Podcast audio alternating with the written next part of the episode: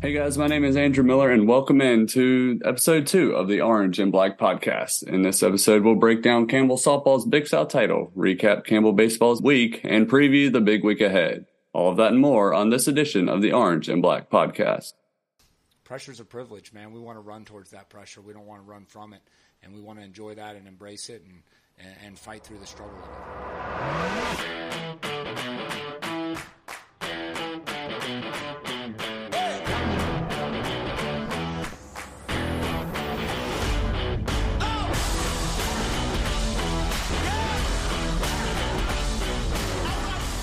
All right, everyone, before we get started, be sure to subscribe to Orange and Black to get news updates, stories, and behind the scenes intel surrounding Campbell Athletics. You can sign up for free or log into a paid subscription to get exclusive access to the Orange and Black Discord chat where we discuss Campbell Athletics every day and share behind the scenes info. Today, I'm joined by fellow Campbell Discord chat member and Campbell alum Dylan Shanklin. Dylan, how are you doing today? Good. How are you, Andrew? Uh, thanks for having me on. Uh, and want to shout out to all the moms. Happy Mother's Day to uh, all the moms out there, especially uh, the softball and baseball moms. Uh, a very big month for them. So uh, uh, thanks for having me on, Andrew. Yeah, absolutely. And congratulations to all the recent Campbell graduates who walked across the stage this weekend and to the softball team who gets to celebrate a little bit later since they were busy winning a Big South Conference championship on the road.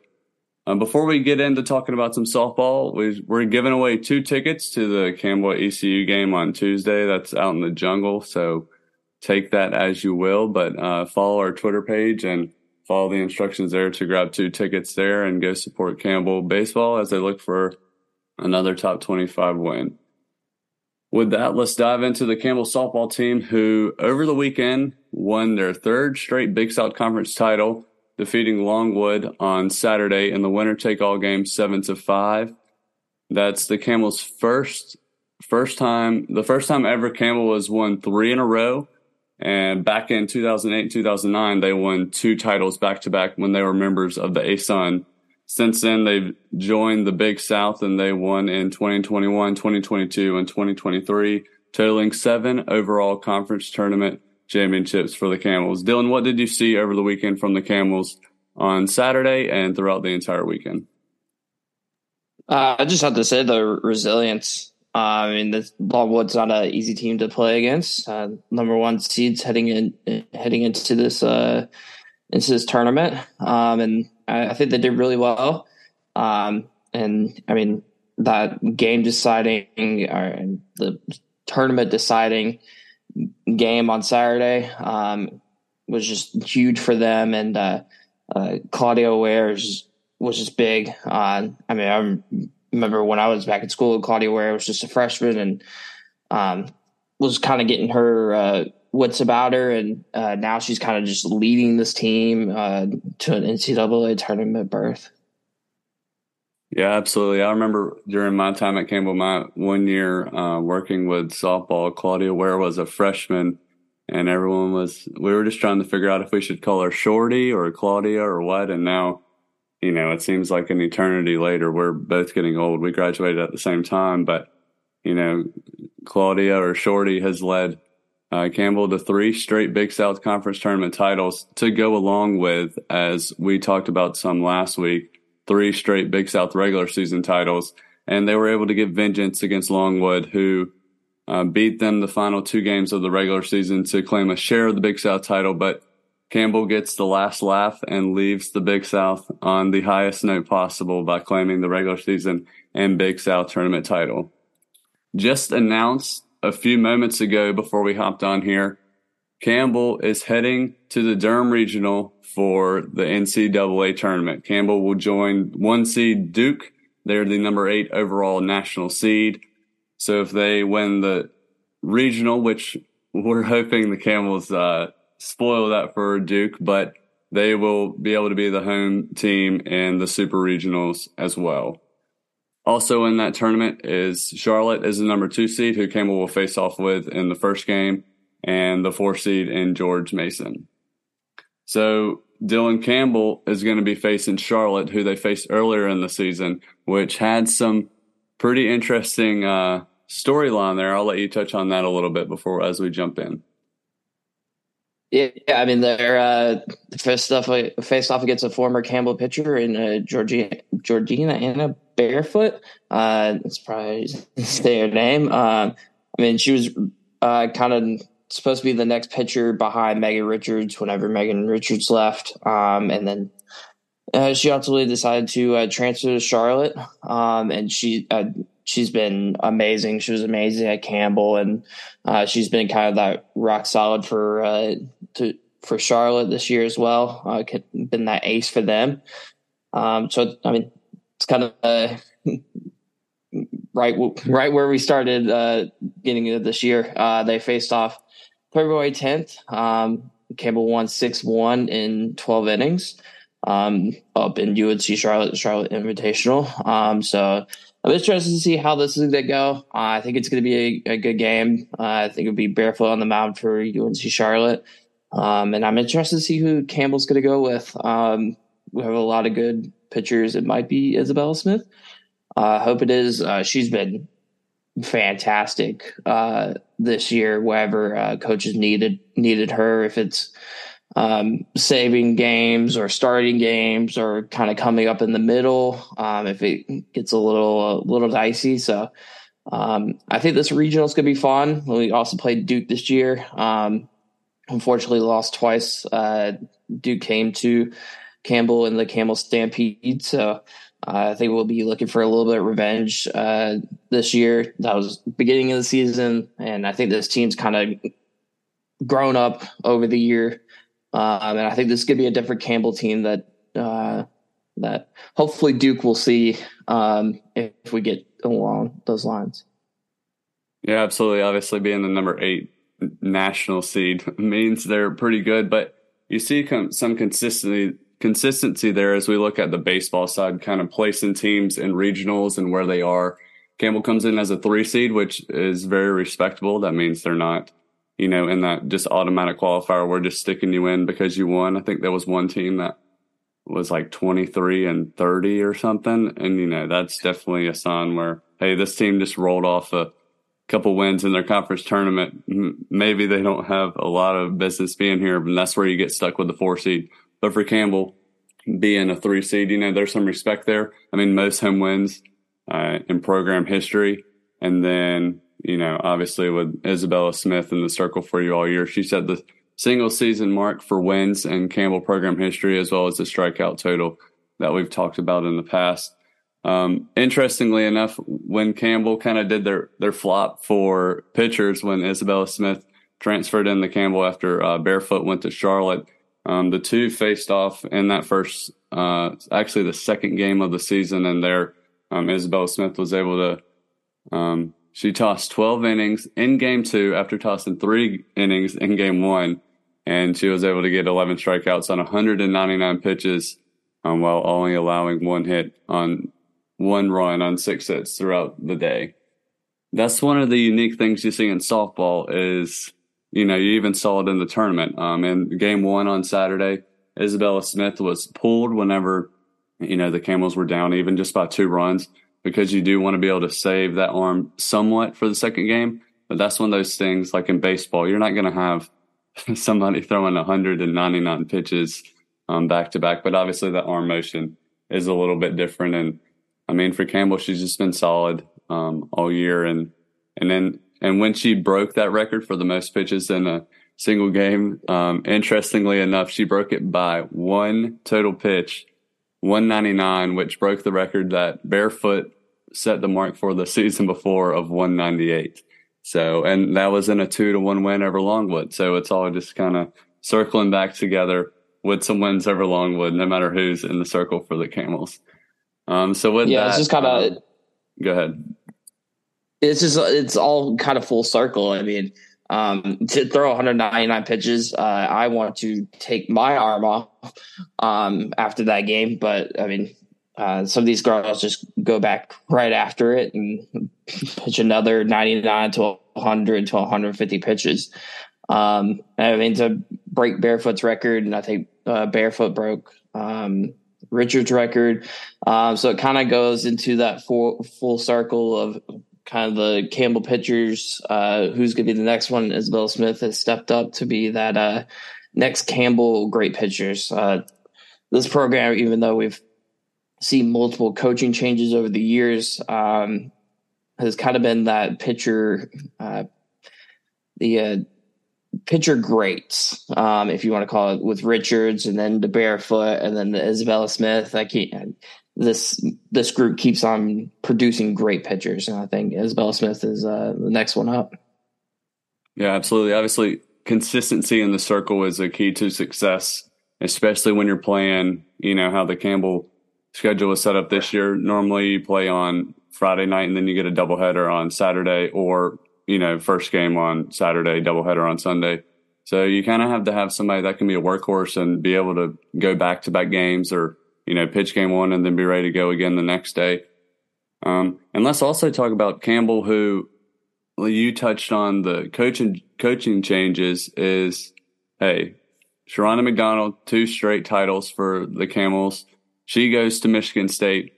Brand new coach this year, and Coach Prater comes in, doesn't skip a beat. Almost, I mean, you feel like better, almost, almost a better season. You know, most home wins as we touched on in program history and then, you know, have a little bit of a slip up um, at the end of the season, still win the regular season title. But then, you know, when it matters most, you know, Longwood didn't get a at large bid to the NCAA tournament. So when it matters most, winning the tournament and you're there, three straight uh, conference titles, three straight trips to the NCAA tournament, and you just see that consistency across the board. What are your thoughts there?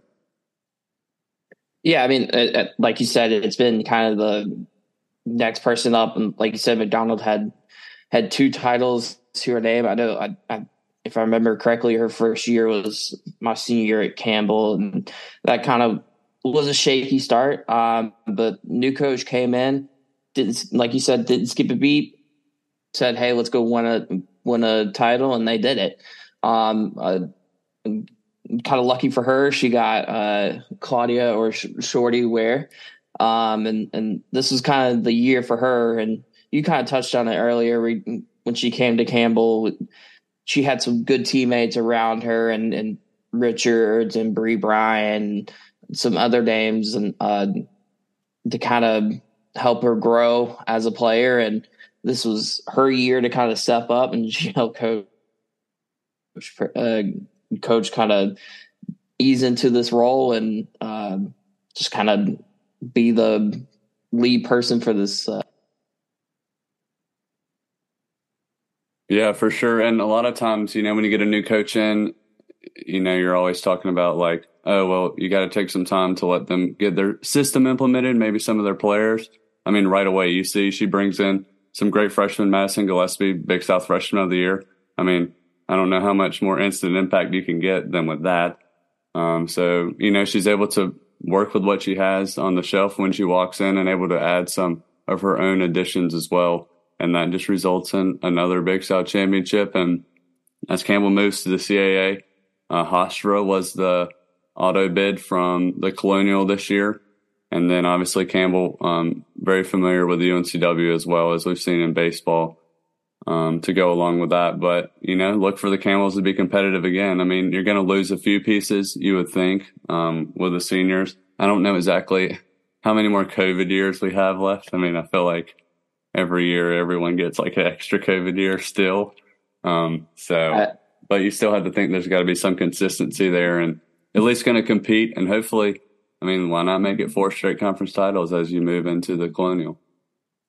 Yeah, I mean, and, and kind of looking at this bracket too, Hofstra got placed into uh, Oklahoma's bracket, uh, which is, uh, I know we were kind of talking in the the chat. We all want Oklahoma. Uh, do we really want Oklahoma? Not so much. Um, but uh, I mean, hot, CAA one one bid conference, uh, Big South one one big conf- one big conference, which I was I, I thought Longwood maybe would sneak in there, but there's a lot of good teams this year, and um, kind of looking over this bracket. I mean, it's it's going to be a fun tournament. Um, hoping Campbell makes it interesting. It looks like we'll be paired up with the Stanford re- um, side regional, and they have uh, Long Beach State um, Loyola, California, and Florida. So um, if we get to there, that'd be regional um, for the Campbells.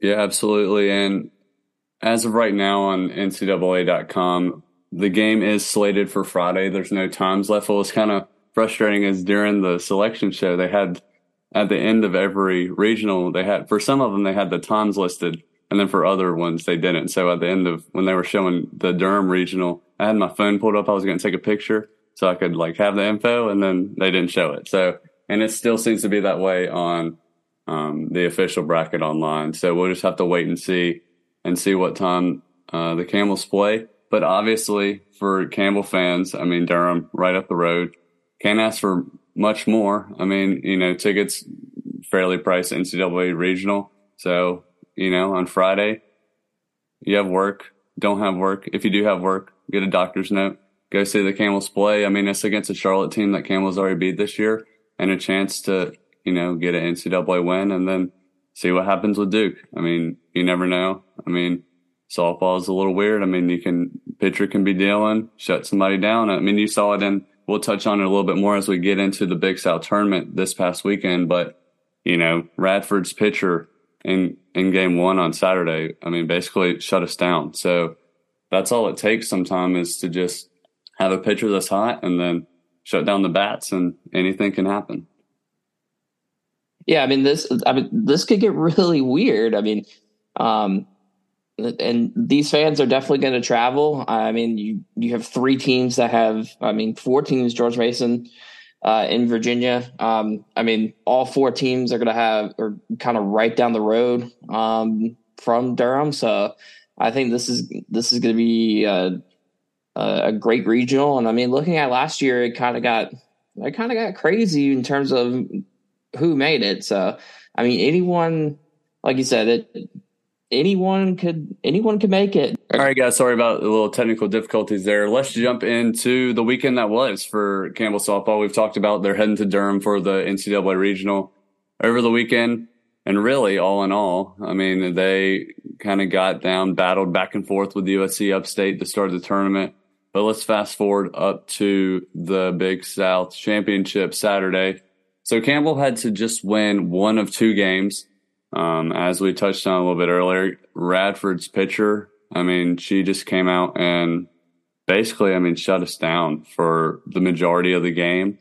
And, you know, sometimes that's all it takes hot, take all it takes to get hot and shut a team down. I mean, Campbell obviously has been able to battle back and, you know, win close games all season, but, you know, Longwood was able to take that first game, but whenever you don't lose in your first two games in the tournament, that's what you get. That's the luxury of that, right? You don't have to be in that, oh, we have to win out to win. And that's what happened with, with Longwood is they, you know, just kind of ran out of energy and Campbell was able to prevail in game two. So if you want to talk a little bit about what you saw in game two there against Longwood and we'll go from there. I mean, it's kind of one of those back and forth battles. Um, Longwood is tough, tough to beat. Every single year they are uh, tough. They are the class of the Big South. I think they'll be the class of the Big South um, for years to come.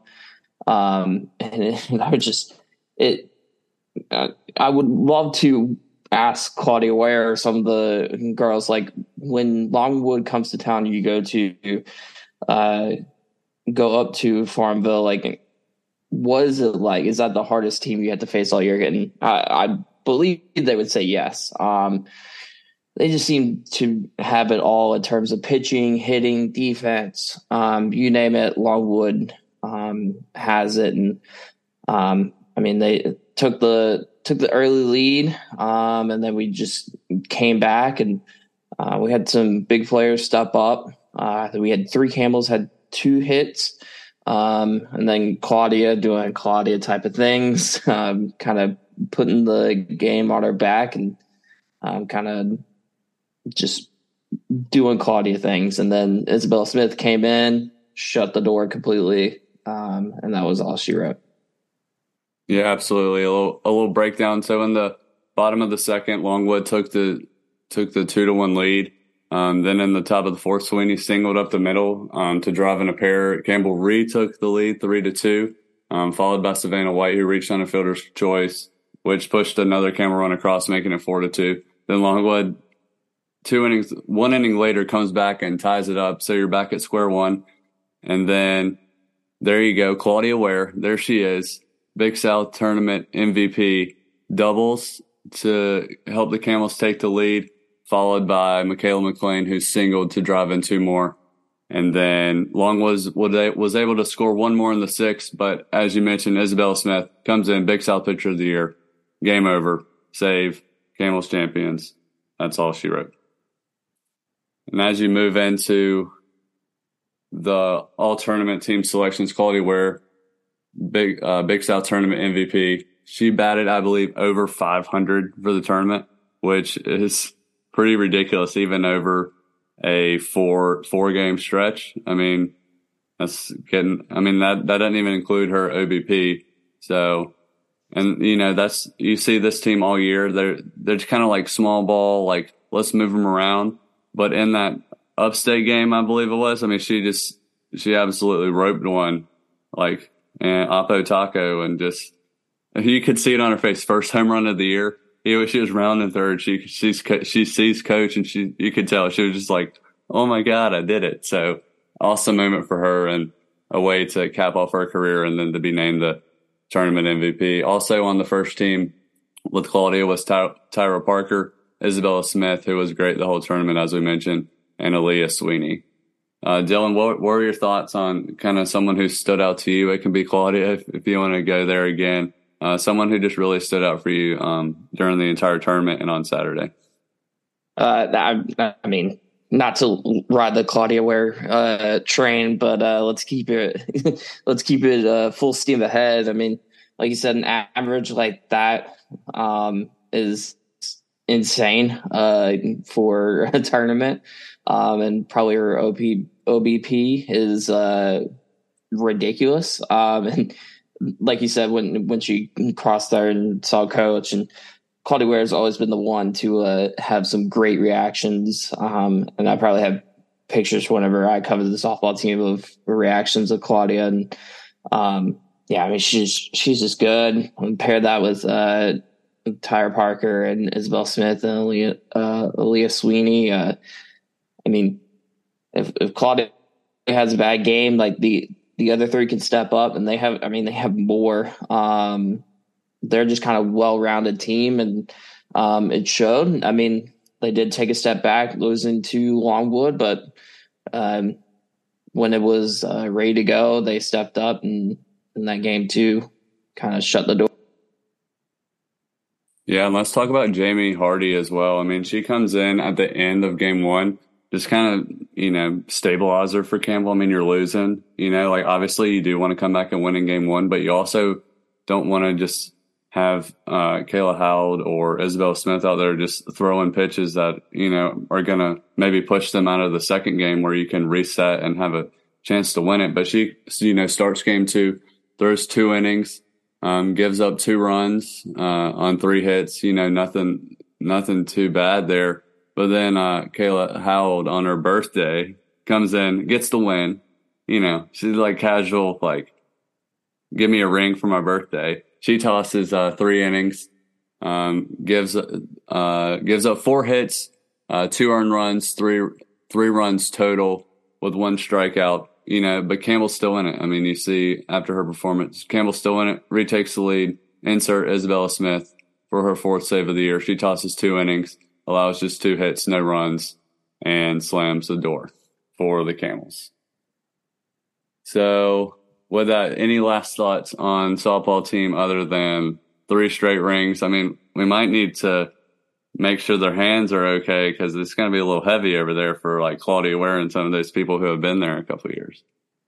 Yeah, I mean they're starting to look like. Uh, I mean, they're gonna Claudia Ware gets another another COVID year or two. I mean, it's got it's gonna look like the softball MJ over here. Um, rings on her hand. So uh, I mean, let's let's go chase a, a, regional ring, maybe a super regional ring. Who knows? Like, I I think this team is uh, not to uh, say anything bad about the previous teams, but I think this team's going to come to play in this regional. Um, previous regionals, we kind of just been there to be there. Um, but this team's going to show up and make some noise. Um, I think they're going to give Duke a run for their money and um, UNC, UNC Charlotte.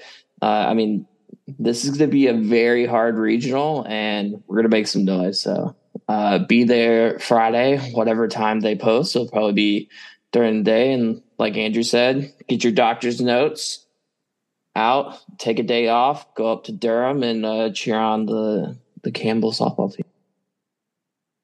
Yeah, I love our content team, and we're gonna have to shoot somebody over there in that office a, a DM and see if we can get a GIF of, of Claudia Ware or something. We're doing a little Michael Jordan uh, showing off the fingers. Um, but anyway, uh, before we transition into baseball, just shout out the coach, uh, Trainer Prater and her whole staff and, and all the girls. I mean, what a, what a great season. And, you know, as they were preaching all year and throughout the tournament, you know, on the clock and the time hasn't, hasn't run out yet, right? You know, it, it's still there. So let's hope it keeps sticking all the way to the Women's College World Series and see what happens. If we, uh, the ladies and, and the guys make it to their respective College World Series, I, um, might have to find some, some funds or my fiance is going to be angry at me. So we'll, we'll yeah, I think we're going to lose a bunch of money between uh, how many times we had to go to Omaha. Um, and uh, would you say, Andrew, if softball and baseball make it to a College World Series, it's going to be grease the light poles here in Buies Creek? We're going to be talking about that. Um, yeah, all, all, I have to say is uh, we'll be on the we'll be on the phone asking for some, some moolah from from some people because, uh, as the old adage would say, whenever yourself and I first got to Campbell, the creek is rising.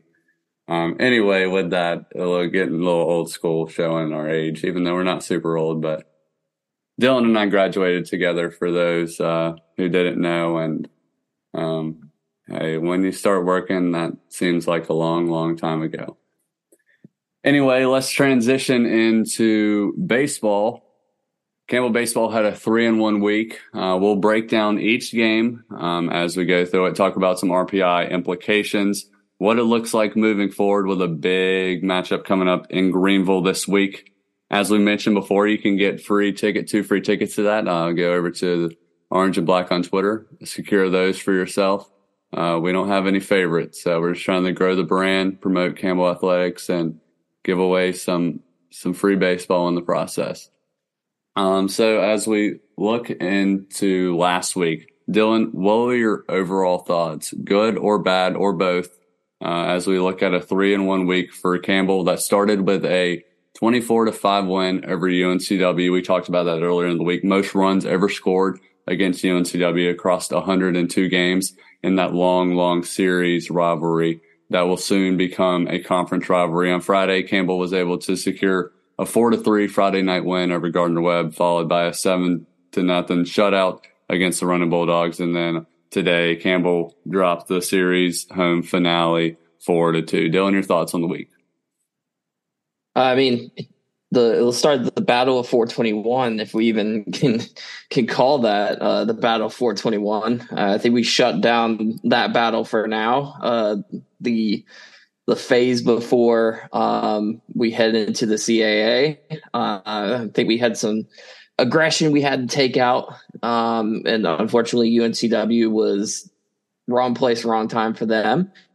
Um, and I mean, we we did so well. Jake Murray, um, it's kind of where did he come from? Um, and he's just been incredible, um, insane. Like you said, uh, most runs scored in in this uh, in this series. Um, and kind of the previous uh, UNCW game was close. This one was uh, not even close from the get go. Um, it, it, they're UNCW's pitcher I'm looking at right now, one inning, seven hits, seven runs. Um, I wanted him ouch. to stay in the game. Yeah, I, I, think we all wanted him to stay in the game, uh, but their coach, very smart coach, um, Campbell Grad, out, uh, very very smart. Yeah. Oh, Campbell Campbell Grad. Ooh, yeah. Um, Ouch. Um, yeah, and it just kind of didn't recover from there. Uh, next pitcher came in, two innings, five hits, four runs. Um, then they kind of stabilized it, and then they had a pitcher, uh, a third of an inning, two hits, four four runs, four earned. Um, so just kind of was up and down, very down, very very down. Um, game for them. Uh, Jake Murray, five innings, four hits, three runs, three earned. Um, just solid. Uh, that's all we needed. Solid. Uh, with Lloyd kind of moving into that Friday role to kind of replace Cade. Uh, hope Cade's feeling better. Hope we'll see him return very soon. Uh, he's come in, kind of fill fill that role. Hopefully, uh, midweek guy. Um, and then we just kind of saw some other pitchers that we normally don't see. Uh, and then Ernie Day that we've kind of seen um, in the past came in. Everybody was just solid um, from the get go, did their job. And um, I mean, home runs, uh, Belbin, Harrill, Nip. Uh, I mean, it was just kind of feast.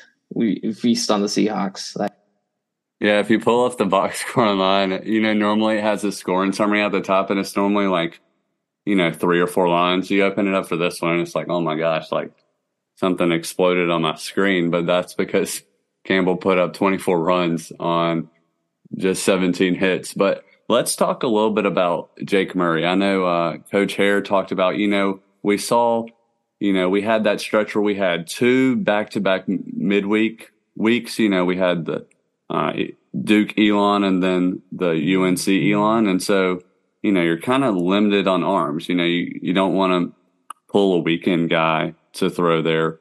And, you know, you don't necessarily want to. We saw Cummings start one of those games, which is fine, but like you don't, you necessarily like he's better out of the pen. So it, Coach Haire touched on it. You know, they mentioned on one of the broadcasts that like they started Jake Murray just to see like, hey, we needed somebody to just get us some innings and he comes out, he throws well in that game. And then against UNCW, I mean, what more can you ask? I mean, solid option. I mean, you want a guy just to get me every guy. Like, can we get through two or three innings? Normally on a midweek when you're throwing somebody like that, you're like, hey, let's just staff day. Like, let's do one to two innings, see how it goes. But I mean, comes in five innings pitched, like you mentioned. Um, you know, get got touched up a little bit, but you can give up three earned runs when your team scores 24. Like that's a pretty good, pretty good, uh, balance. And that's the thing too. Like, Hey, when you're out to an early lead, like, yeah, we can let him ride a little bit longer and go maybe one more inning than if the game, than if it was a two run game, you know? If it was a two run game, maybe you pull him sooner and then you don't see some of these other guys maybe, but, but you do.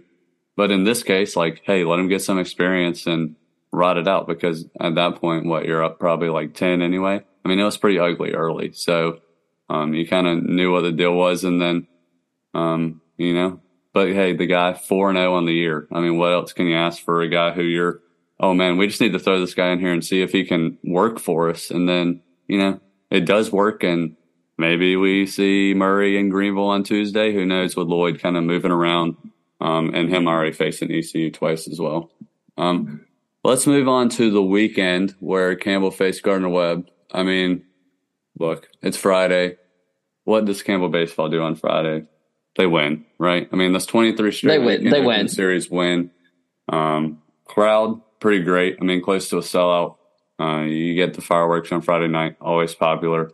Um, but, you know, great crowd, look good. Um, you know, a little closer than you would you would want on a Friday night. You know, normally even across this 23, this is crazy to even think about 23 game streak. You know, normally it's been like, hey, we just jump out early lead. You know, no, it's been uh, Keeler, you know, jump out to an early lead, shut him down after like five or six, maybe just spring, like Cummings or Rundon, just slam the door, it's over, no big worries. But it was a little closer.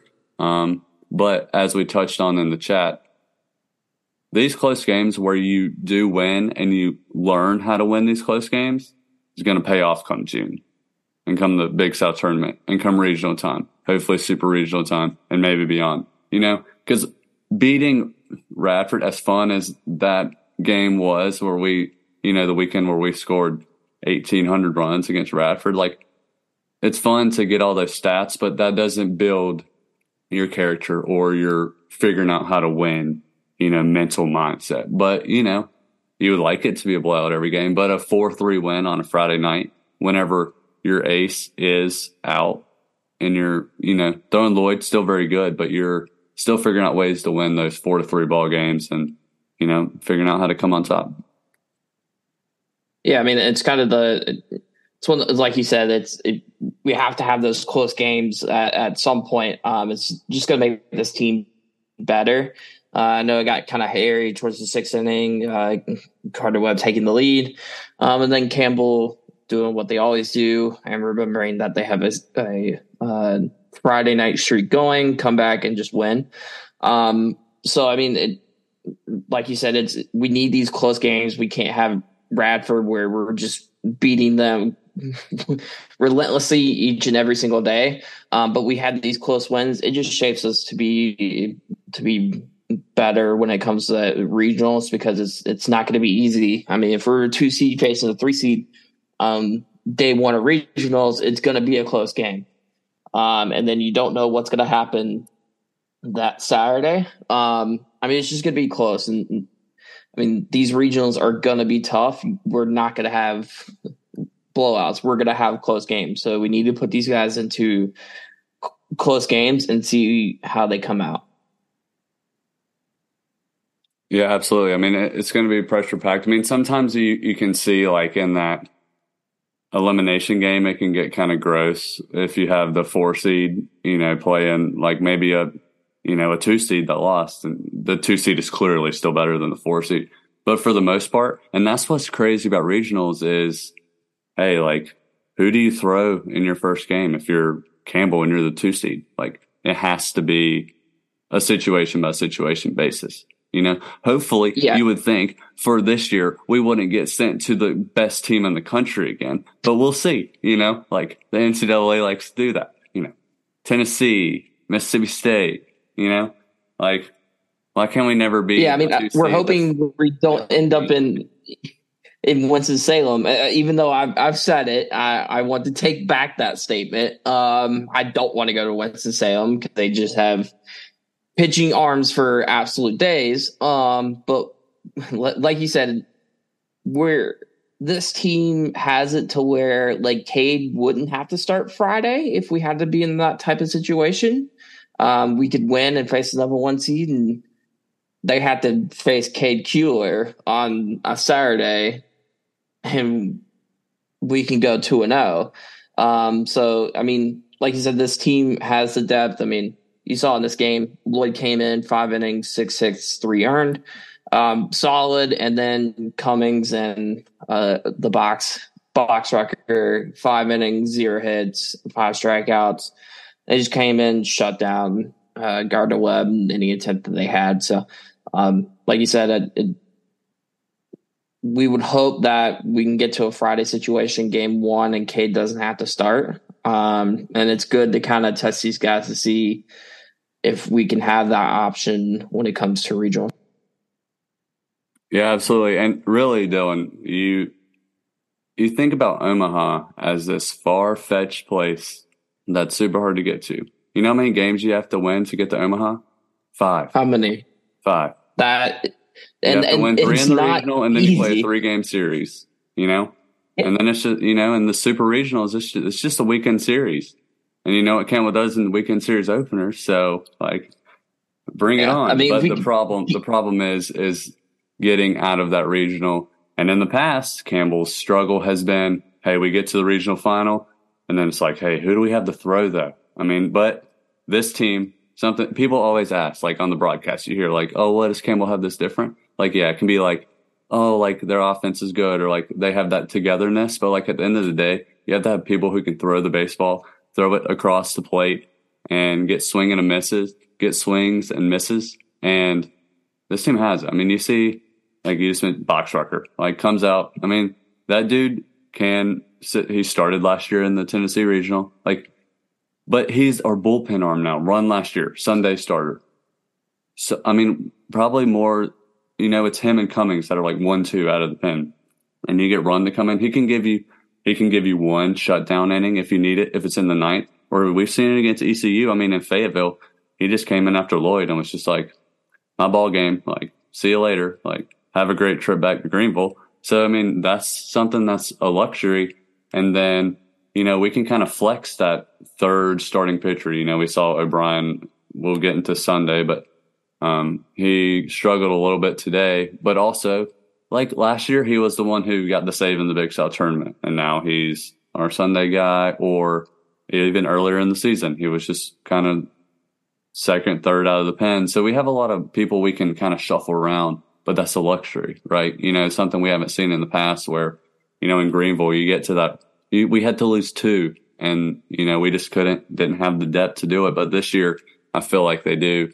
But, you know, it makes it easy is, hey, just beat, win the 2 3 game, beat the one seed in their place, and then hope you know, anything's after there. Then all you have to do is win one more game out of two, and hey, anything can happen. You got to win five games to to make it to uh, the land of the corn.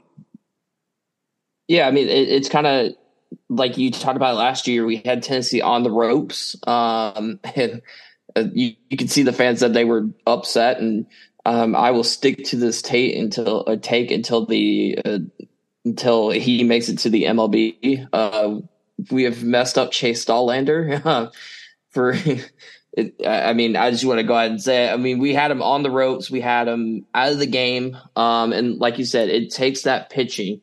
Um, I mean, ECU has struggled to make it to Omaha because when they get to that pitching, it's just it, it, it can get to games where it's just like 10 runs to 10 to 11 at some point and you just have to have the offensive depth along with it. So I mean, if we if we don't have to pitch our Cade at the first game, we could pitch um, Chance or Lloyd or any of these guys, Murray, um, and then get to that number one seed where we're facing them um, on their home turf. Um, and you don't know how Sunday's going to look like. We can go two and zero oh into Sunday, and I mean, we've seen three three seeds make it, be a two three. You never know what's going to happen.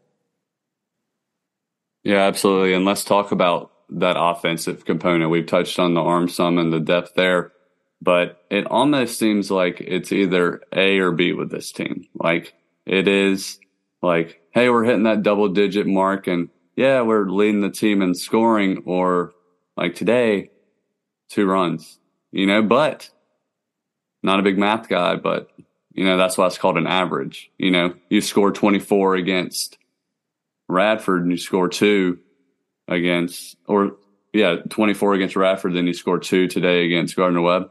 You know what that equals out to? Around that median of the run total that we're averaging this season. So, you know, you would hope that your average would be, would mean you're scoring 10 runs every game, but that's obviously not the case. So, you know, on Saturday, Campbell won seven to nothing. Great outing from from the pen. Um, and then I wasn't able to watch much of that game. I was I was working some, but if you want to touch on on game two briefly, and then we'll talk about today, which I think has a little bit more implication on where we're headed and and the outlook for the rest of the season. Yeah, I mean, uh, Chance came back. Um, good, good to see him back. Um, five two thirds, five hits, no runs. Um, and then, like you kind of said earlier, Run came in, said, "This is my game, my show." Three inning, three and a third inning, zero hits, zero runs. Um, so he kind of shut the show down. Um, and uh, I think Chandler Riley has uh, woken up because he had uh, two big hits, and then Lawson Harrill just decided to hit each ball into the next stratosphere and probably into Lillington. Uh, with some of those home runs were uh, massive, um, and so we seven nothing just shut down Gardner Webb. Um, I, I, mean, I don't think they even had an extra, extra base hit um, on the day, and I mean, just good to see Chance come back and, and be the dominant two guy um, that we can rely on. um, each and every Saturday. Um, it just feels good to have a another guy that's just right up there with Cade. Um, this team each and every year has had that second guy step up. It was kind of Cade when Thomas Harrington was there. Um, and then when Alan Alan Lyons was there, it was Thomas Harrington. So it's kind of those next guys that steps up and be that is kind of that second ace uh, on the team. So uh, good to see see them and uh, good to see um, our offense woke up in this game. Yeah, I mean, when your Friday Saturday combo is a combined fifteen and one on the season, I mean, what what else do you want? You know, I mean, that's that's pretty good. I mean, obviously we're winning on Fridays, twenty three in a row. Haven't lost a weekend series this year, and you know, big part of that is you win on Friday. All you got to do is win one more. Obviously, team is really good we're all, you know, we talk about it in the chat all the time. Kind of disappointed when we don't sweep, you know, but, but I mean, if you see it in the Big South, I mean, if you can not lose a weekend series, you're going to be in pretty good position to be able to claim a Big South title. And for the Camels, it'll be five straight Big South regular season title. So you've seen that consistency across five years. Cross out the COVID year. Doesn't count. Boo. I like to say it would be six because we would have won it then too. But but we'll go with what the record book says. Let's talk a little bit about today. Dylan Campbell drops senior day home series finale, final home game as a Big South member, four to two to Gardner Webb, who had lost nine straight coming into today. But with all the good, there is some bad. So let's talk about what happened today. I mean, straight out of the gate. I mean, bats just weren't there today. Um, I said it earlier in the chat. Like when we start out hot, when we start out early and it's hot, I feel like it's really, really good. But I feel like sometimes when we hit that lull, like we don't, I mean, we saw it even on Saturday, like we did start out slow and then they woke up. But like, and even today, you know, you're sitting there in the seventh, eighth inning, like bases are loaded. That's a tragedy in itself we can we can dive into if we want to but you know like knocking on the door but like you feel like at any point like anybody one through nine can just hit the ball like 400 feet and you know like watch out people on the party decks like like there needs to be multiple yeah. signs out there like warning like camel bombs coming i've seen there's a couple out there but it's very generic we need a little more uh, fun branding out there but besides that that point. You know, you feel like at any point someone can just turn on one and and it's a game changer. I mean, you saw in the UNCW game, first inning, like three home runs for over thirteen hundred feet. Like that's that's a lot of it's a lot of home run ball right there. So, but what did you see today um, from the Camels?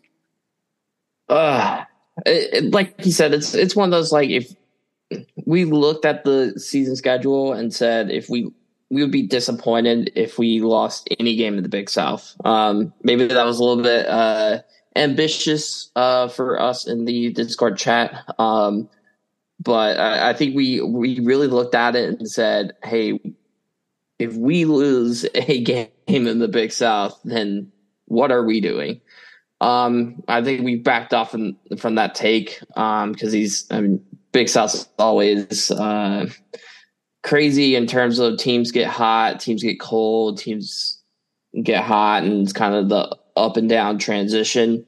Um, and like you said, Gardner Webb has uh, had a streak coming in and um, broke that streak with us. And um, Cameron O'Brien, he, I mean, he only went uh, inning in a third today. day. We got the short uh, yank. Um, it's kind of with him. You, you are going to need runs. Um, he he does give up some runs, so you're going to need to top top that. Um, if, if, you want him to succeed, or you want this team to succeed on Sundays, uh, you're going to have to score a lot of runs on Sunday. Uh, it's not like Friday and Saturday where you can probably get away only scoring like maybe three or four runs here or there. Um, Sunday, you're probably going to have to put on the bats are going to have to wake up. And uh, unfortunately, they didn't uh, today. Um, we'll get into the RPI. Dropped us really far in the RPI. Um, but I mean, Ty Cummings came in, did a job. Um, and then, uh, uh I mean, the staff came in, kind of just did their job, but uh, it was kind of too little, too late at that point. Yeah, I mean it's kind of sad when your bullpen can come in and retire the final 19 batters and you still don't score. Like that's so I'm talking about. Like this pitching staff, it's deep. Like they can come in in spots and like shut people down. And even we saw our QB on the football team, Wiley Hartley, comes in. You know, he's been kind of used in some of that like late game, like we're up by a lot of runs. I mean, two run game Kid comes in, throws two perfect innings, like no hits, no walks, just two one two back to back one two three innings, like keeps us in the ball game. Followed by Cummings.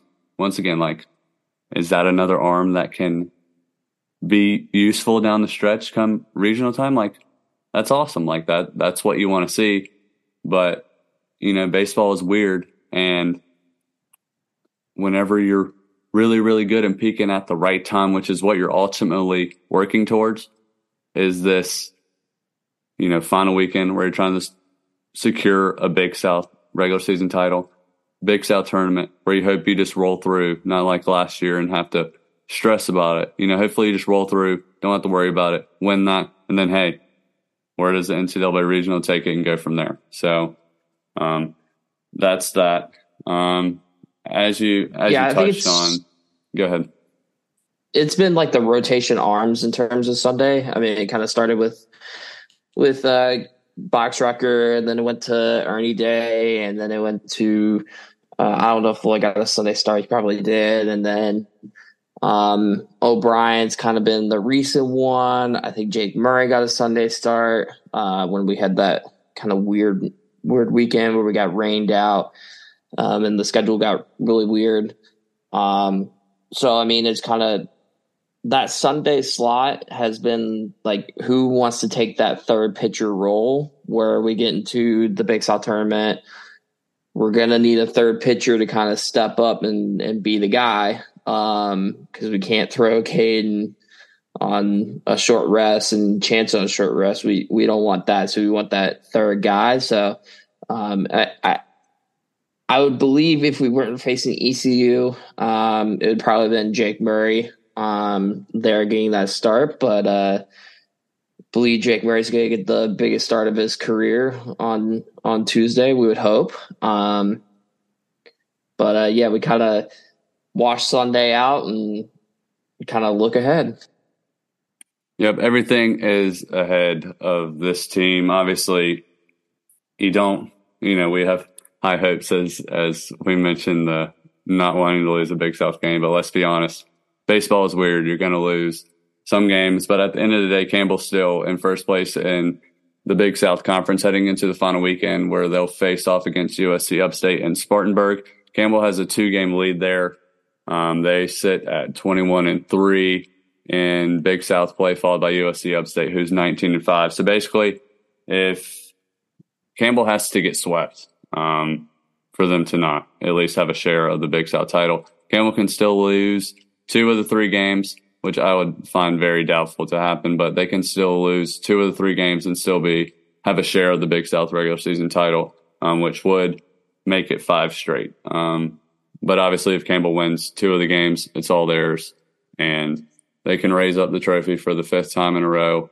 Um, we're gonna have to get uh, Jim Perry on the phone again. We're gonna have to expand the offices over there to hold all those trophies because you walk in there, there's that table in there, and it's pretty packed. Can't even fit the gear. It's just full of full of trophies and stuff like that. But like we talked about yeah, with softball, what a problem to have, right?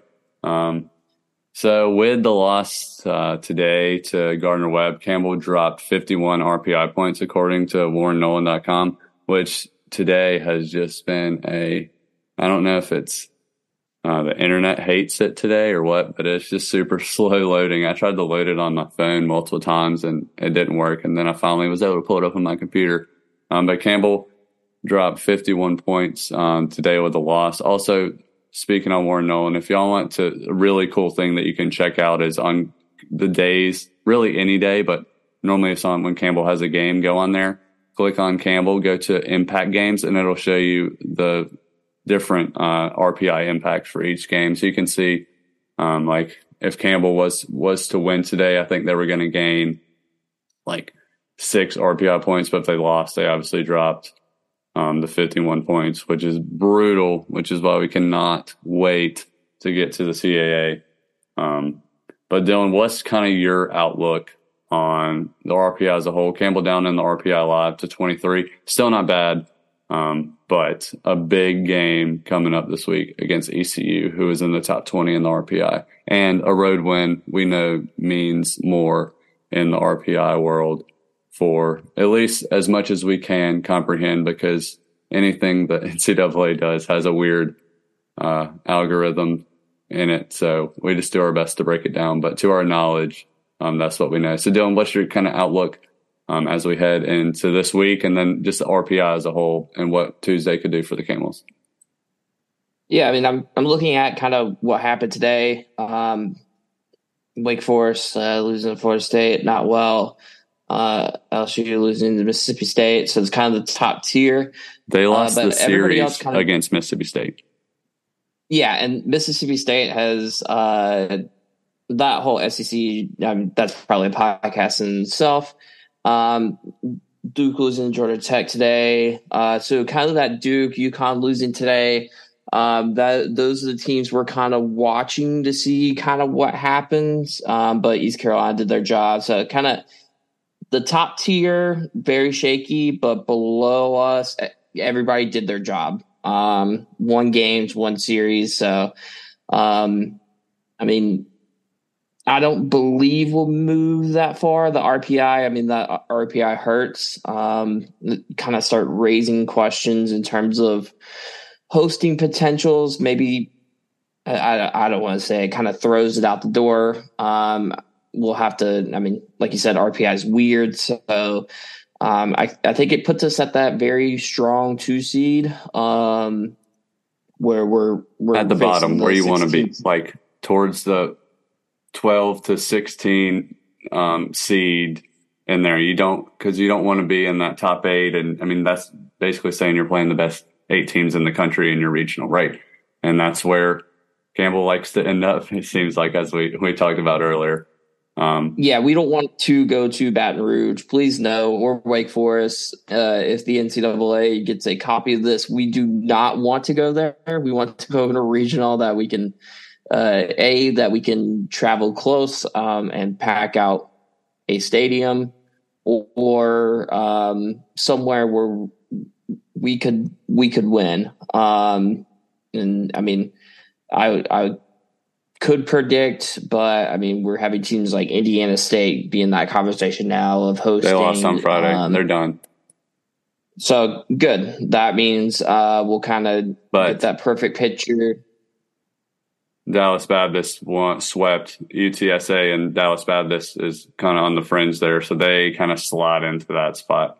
So you know. Yeah, and uh, I mean Kentucky kind of uh, Tennessee. I think Tennessee beat Kentucky twice. Um, South Carolina not doing so well, so we I would love to go to Columbia for a regional. I think Campbell fans would pack out uh, Columbia, and that would be a really good time. So um, I think all signs recently have been pointing towards Clemson, and they did their job this weekend against Virginia Tech. Um, so, I mean, who knows? I mean, we could be having this conversation with different teams when it when it comes time to it, but uh I mean, we could sit here and predict all day long, but we don't know where we're going. Uh, I I think we just beg and hope that we don't don't go to Baton Rouge or go to Wake Forest because um, both are scary teams to face in a regional. So um, we need we need to we need to sweep uh, upstate to keep that high two seed. And uh, yeah, I think, I think um, as we move like Tuesday, I mean you have ECU and Campbell. They're both like within three to four spot over the past week. No matter how it's moved each day. Like Campbell and ECU is within three to four spots of each other. I think Tuesday, both teams are fighting to to host. I think winner of that game stays in the chance to host. Loser, it's like, hey, two seed. But but then if you are the two seed, it's like, hey, just figure it out and finish out the season strong and just don't get sent to those top four teams and, and go from there. So, you know, big game on Tuesday, but it's not like, oh, like end of the season, hey, it's a lot better than some previous years where it's like, hey, we need to win. And we always play in Greenville like this last midweek uh, stretch of the season. And it's like, hey, like we might need to win to be like saving ourselves from not having to win the Big South tournament. But this year it's more of like, hey, we still have a lot to fight for seeding wise and possible hosting wise, as opposed to, hey, let's make sure we get into the tournament. I mean, let's take a step back and realize what we're talking about here. Like, we're talking about Campbell being on the fringe of hosting a regional or being a two seed. Like, I remember when it. Yeah, I mean, that we've never had that. I don't think we've ever had that talk before where our name is connected to everybody's dark horse is Campbell to make it to Omaha. Like we could probably say maybe last year where uh, they got where it got interesting, where where they were like, "Oh, Omaha, okay," but like this year, it's everybody is is connecting us to Omaha, um, and that's a lot of pressure to put on put on us. But I think, and we've kind of all put back that where Omaha has been connected to this team, and I think it's been best team best team we've had for years. So. Yeah, so obviously a big game on Tuesday, but obviously, I mean, Twitter may explode if we sweep uh, ECU in the season series. Um, I it's gonna it's gonna be ugly. I know some some people in our our little circle will uh, be ready to have those fingers a flowing. Um, I'll be there along with uh, one of our other friends in the chat. And like we mentioned earlier, you can get two tickets for yourself if you head on over to the Orange and Black Twitter. And we're to have ourselves a ball. And I will say, as much as as we kind of go back and forth about EC or whatever, I mean, their ballpark. Talk about college baseball, like that's it's it's pretty great. Um, and I know a lot of people that that work over there um, and have some soon to be family connections. I get a family. My fiance, um, her dad used used to work over there, but you know, great people. Um, and I mean, Clark LeClair is awesome. The jungle, it's loud. I was out there for that uh, when we played there in the Greenville Regional in 2019. It's fun. It's awesome. For the most part, I mean, you're always going to have some bad apples on Twitter who you have found. Um, for for every fan base. Like there's going to be some people who are just like super out there and going to be just like trying to throw stuff at the wall and see if it sticks. But like for the most part, they all just love their their baseball team. Just like a lot of the people that are listening to this or in our little uh, chat or are on Twitter and actively following it, like same thing. Like we, everybody just loves college baseball. Like, and it's North Carolina. Like there are so many good college baseball teams, and they, I mean, they're one of them, and now we're one of them. I think it kind of pisses them off that we're we're one of them now, um, because you know used to they just thought, oh, we can go down there first midweek of the season, win, you know, they'll throw the best arm, but whatever. But now it's like, hey, you you read some of their talk on on their Twitter discussions and stuff like that. Like they need to win this game. You know, they want to host too. Like we're talking about, they want to host. That's like the standard for them. Like this isn't just like a, oh, like what we have left is blah, blah, blah, blah, blah. It's like we have the Campbell game and we need to win that and then handle business in the American tournament, which that's a whole nother story in itself. Like they kind of put themselves in that position. But when was the last time that like you're looking at a team looking to host and they're looking forward to Campbell coming to town because we need this to host. Like we're it's normally the other way around. Like we're on the outside looking in trying to do it. But now we are within four RPI points of each other. And it's a huge implication in the win column either way. So it's it's going to be a good game on Tuesday. Yeah, I think like I mean, I, when we were in school, it was ECU comes to town, we fill it out, and it's like nineteen to five in the fourth. And uh, for me and you, we have to work the whole entire game, so it's not like we can leave and just go back to uh, go back go back home. We had to kind of face the face the music, but this year in the middle different. of eighteen pitching changes. Yeah, 18 pitching changes later. Um, but this year, it I compared to Big Brother, Little Brother in terms of the midweek or kind of the mid majors. Um, the Big Brother likes to beat on the Little Brother, and then the Little Brother strikes back. Um, and we have striking back with a vengeance. And like you said, I think if we beat ECU in the jungle. Uh, Buies Creek might melt down. Um, and ECU is going to have to face a lot of questions in terms of, okay, we just got swept by season swept by Campbell. Um, they they've been swept by Houston, uh, Wichita State series caught them out. Um, so it's not. I mean, uh, like I've seen on Twitter, and I, I don't want to wish any bad juju, but they've talked about should uh, Godwin leave, uh, which uh, I think between me and you and the whole entire chat, we kind of shake our heads in terms of why would you be asking that question? Um, but it, it, like you said, it's a make or break game for them in a different way than it is make or break for us. We want it because we want to raise that RPI. It's been all year in terms of we come into these mid weeks and we need these mid weeks to raise up our RPI because the Big South RPI is absolutely in the garbage can. Um, so I think we go into the jungle.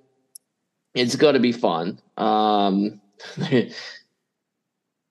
like I said, go go get those tickets. Um, you're gonna want to be there for this one. This might be the it's gonna be the midweek game of the week, um, and I it's gonna be close. Yeah, it's it's gonna be a good game, and you know, I mean, it, it, for both teams, it comes down to these final four games. Um, ECU, obviously, big game against Campbell, but then they they play at home again next weekend to close out the season. I'll have to look up who they have, but you know, they're still kind of fighting to win the American and they kind of dove into that um, themselves, like you mentioned, with getting swept at Wichita State, which they just, it seemed like every time they hit the, when they hit the ball hard, um, it just went right to a Wichita State player. And then, you know, they opened up conference play. I think that was their first conference uh, series of the season, and you know they went down to Houston. They do. They absolutely. I listened to some of their podcasts. They all despise turf, which uh, they like think is some kind of like bad juju when they come to Jim Perry Stadium. But it's whatever. Like just play baseball on whatever it is, and it's everybody. I mean, we saw the UNCW guy who was getting a little dicey about like mound and stuff like that. So and hey, anytime you're just uh, taking somebody to school, they're going to look for for some some way to make an excuse. I mean, they've been looking for excuses all, all year. I mean, they they're one of the pitchers, Zach Root. They've he faced us. We kind of dealt a number on him, turned into the Friday starter. Um, and now their Friday starter, who's probably been the best kind of like our staff where we've had that next next guy up. Carter's Carter Spivey's been that next guy up for them, and for some reason they've put him in the rotation or put him in the bullpen um, to be that kind of the run type of guy where he's getting multiple innings and kind of closing out the show. Um, and, and this ECU team has not been like the the previous ones where you you have that great pitching like it previous years it's been Gavin Williams, Carson, Carson Whisenhunt, and you're like us, you're winning a series. This year it's kind of been like whoever Godwin's put in, like it was Carter Spivey, and then he's been kind of eh, and then so they put Zach Root in, um, and they they kind of find some stability, um, and Carter Spivey can be like the Aaron Ron type where he just comes in, closes out the show. Um, so I, we'll probably see him. We'll probably see Ty Cummings, uh, maybe Ty Cummings. Uh, if it gets to a situation where we need him, probably see Run, hopefully Murray. Um, we're going to have uh, the best arms out there. I don't want to hear the whole Twitter thing with best arms and that whole conversation. Both teams will have their best arms out there because um, both teams need it really outside bad. of like we'll Keeler, like Friday night guys, you would think. But you know, ECU's been kind of limbo back and forth. But you know, it can just be injuries, and and that's the thing. But yeah, Carter Spivey's definitely um, as of recent, as of late, he's just been a, out of the bullpen, which is what you saw last year with him, is he just kept. Um, he was just like a shutdown guy, and you know, when you get to the end of the year, conference tournaments um, and regionals, it kind of weird. Like you just need somebody to throw and you see, like you saw it with Landon Sims in Arkansas, like back when they played NC State and and the Supers, like, or sorry, that's that was um Mississippi State, but like you see you see guys who like are traditionally coming out of the pen and they just like bring them in and it's like, hey, you're our starter today. Go however far, go as far as you can. Like we did that with Cummings against uh, Duke, I believe, earlier this season. So it's just kind of, but normally, like, yeah, it's it's going to be whoever's available. I feel like both teams are going to throw it out there, and you know there shouldn't be much jabber back and forth. I mean, both teams need to win. I mean, that's what it boils down to. And I mean, you look at ECU; they are a half game behind Houston in the American uh, Conference standings, and they actually go to South Florida this weekend. I thought they had it at home, so this is going to be the final uh, regular season home game for ECU. Uh, paint it purple is what it says on the website. So that, that's good. I'm proud of them for wearing purple at a home game. Um, it's really good. Really nice of them to work on their colors there. Um, but yeah, they go to South Florida this weekend and ECU this year, I mean, struggled on the road. So maybe they'll be looking ahead to facing the, the Bulls and taking a trip to Tampa. Um, but we'll see. I mean, one game at a time. We all. I mean, that. let's let's hope so. Yeah, let's hope so. Uh, I, I highly doubt it. They are going to want to get this win, um, and the fans are really going to want to get this win. Otherwise, there will be mayhem in Greenville, and that's not going to be a great um, taste in their mouth before they head to a regional where they're probably tra- traveling or they could be hosting. Who knows? Like if they're traveling I mean, losing to Campbell and getting season swept is not going to be the taste they want to have in their mouth to end in the year at home. So we'll see. Yeah, absolutely. All right. We've been talking for an hour and 15 minutes, which was a lot longer than I thought we would. So let's close it out. Let's make predictions for the week since, hey, both of our Diamond Sports are killing it right now. Uh, we'll start with softball. You can make a prediction, and then I'll make a prediction, and then we'll do a prediction for baseball. It can be like it might be a little harder to say record for softball this week, but let's just say like, hey, maybe a player does this, or like Campbell does this as a whole. But we'll start with softball. I'll let you go, and then I'll I'll follow up. Yeah, um, with softball, um, I think they'll make some noise. Um, I think they'll have Duke in an uncomfortable situation where Duke's I had to face a lot of questions.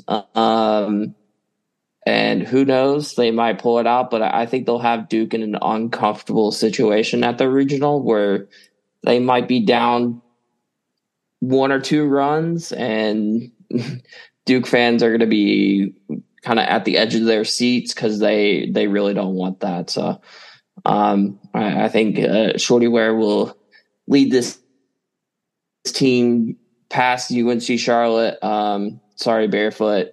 Um, we have to do it to you, but uh, should have stayed at Campbell instead of going to Charlotte. But that's just my my choice. But uh, I think it'll be. I think they'll have Duke in an uncomfortable situation. Yeah, it's kind of hard to predict when you're going into a regional setting. Um, Super Bowl prediction. Uh, we're not going to count this towards my prediction, but Campbell wins the regional. Uh, um, I don't know. It, it's hard, but anything can happen, you know. Um, but I do think, I mean, I think you just, I mean, how softball is, we talked about, like just being able to throw crazy amounts of pitches back to back. I mean, I think you see Smith come out on Friday against Charlotte and in the circle and just come out firing. Um, but also one thing to think about, like they also have seen her for 199 pitches already this season. So, um, you know, maybe it's a piece it together, but you know, you have three really viable arms that you can throw out there. Um, but my prediction is Campbell's gonna, yeah, beat Charlotte, and then hey, what happens against Duke happens against Duke, and the good thing is, is it's close to home, and people can come out and support. Um, we'll keep an eye on those links for you. Obviously, um, gocamels.com will have all the information for you, and um, at gocamelsSB on Twitter. Tristan Elliott, shout out to him. He is one of both of our former uh, co-workers. And uh, yeah, we'll go from there. And Dylan, I'll let you make your prediction for baseball. And we, as we try to round out this uh, podcast, someone just asked a question on Twitter. So I will read that and I'll bring it back to you, but make your prediction for a baseball team this week. Um, I please. I hope the chat or anybody doesn't hate me. Uh, I think we'll definitely be ECU. Um, I I think that's just a given. We're gonna go out there and it's we're gonna want to win that game. Um, we're not gonna be lackluster. I think we will be ECU in the jungle. Um, I think they'll end up on old Texas Spurs later. I hope not, but I, I we will be ECU in the jungle, and I think it will be a, a season sweep. Uh, upstate, um, it, it's one of those where like if we get into a Saturday situation where we've beaten them Friday, Saturday, are we gonna kind of let off the gas a little bit? I hope not. Um, I think they're gonna want to sweep out to end the season, so um, I'm I'm gonna go for the sweep against Upstate. I think they're just gonna want to put that on their record at the end of the year, and I think they'll uh, they'll be taking the Big South title with uh, three wins against Upstate and take that onto the onto the tournament. What do you think, Andrew?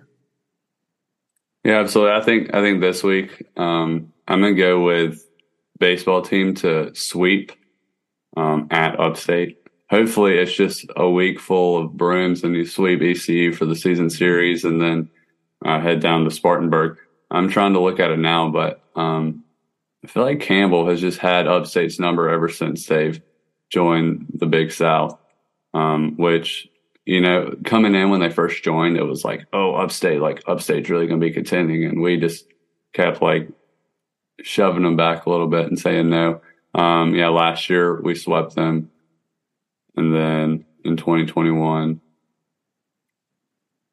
we won two out of three. So like it's 2020 is the year of of sadness for everybody in the United States. So we won't look at that. They didn't even play that year anyway.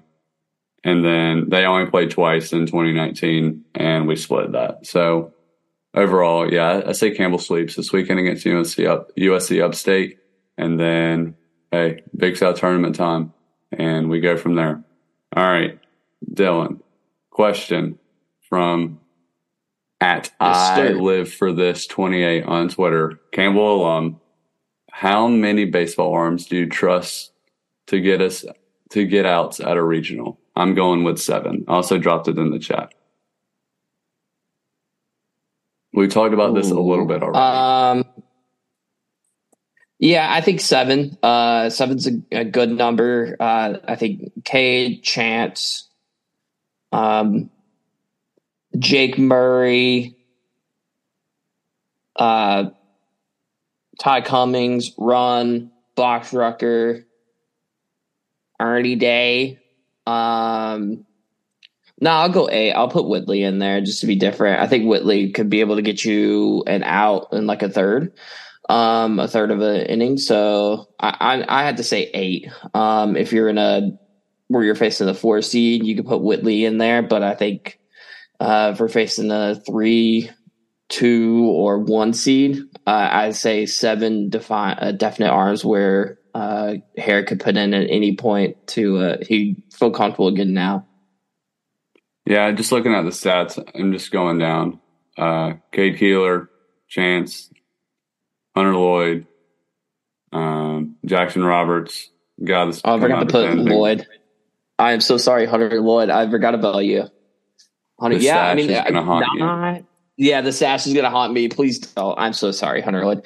I, I would okay. Then I would put nine. Um, putting Hunter Lloyd in there. Um, I mean, it's deep. We nine arms. I don't think I've ever maybe five in like previous years, but we have nine arms that Coach Haire could put in there to get you a out in a regional and not feel like not feel scared. So I mean Jackson Roberts in there too. I, I know we haven't thrown Daniel Brown much, but I mean Daniel Brown, you get him in in a third. I mean you could. I don't know. Uh, that that fastball is deadly.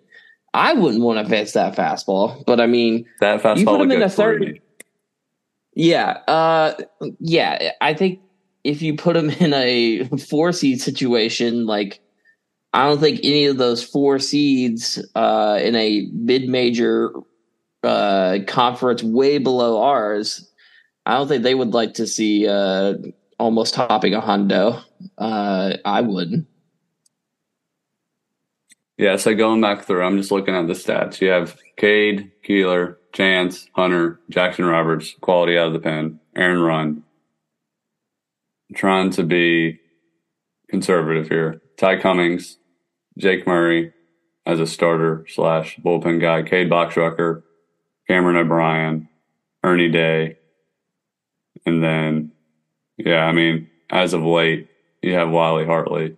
Um, so, I mean, that's that's eleven. I mean, if we want to squeeze it down, like starter wise, we got Cade, Chance, Hunter, um, Box if you need to. O'Brien started, and then Jake Murray. I mean, that's six arms that you can throw out there to start. And then if you add Cummings, I mean, he started this year if you need to in a spot start. So I mean, you're anywhere from four solid starters to six starters you can really rely on, and then anybody outside of the pen after that.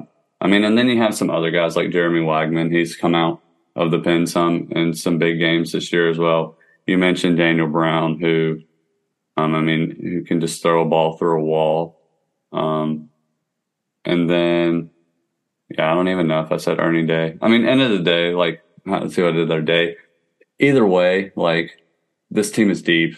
And when you really look at it, I mean, we just named off 11 guys that you would trust to, and the question was can get outs, not like go three, three innings, no hits, no runs. Like if we need to get outs, like if you need to bring a guy in with, when we're kind of in a jam, like that's 11 guys you can really choose from to go along with some other one. I mean, not to say that any of these other guys, like you can't, I mean, Garrett Kangas has thrown a good amount for us, um, this year as well. So, I mean, let's just sort by innings pitched. I mean, yeah, I mean, the person who's kind of like where there's a big drop off, you have Wagman. He's pitched 16.2 innings this year. And then after that, you have Wiley Hartley, who's at 9.1. So, I mean, really, that's,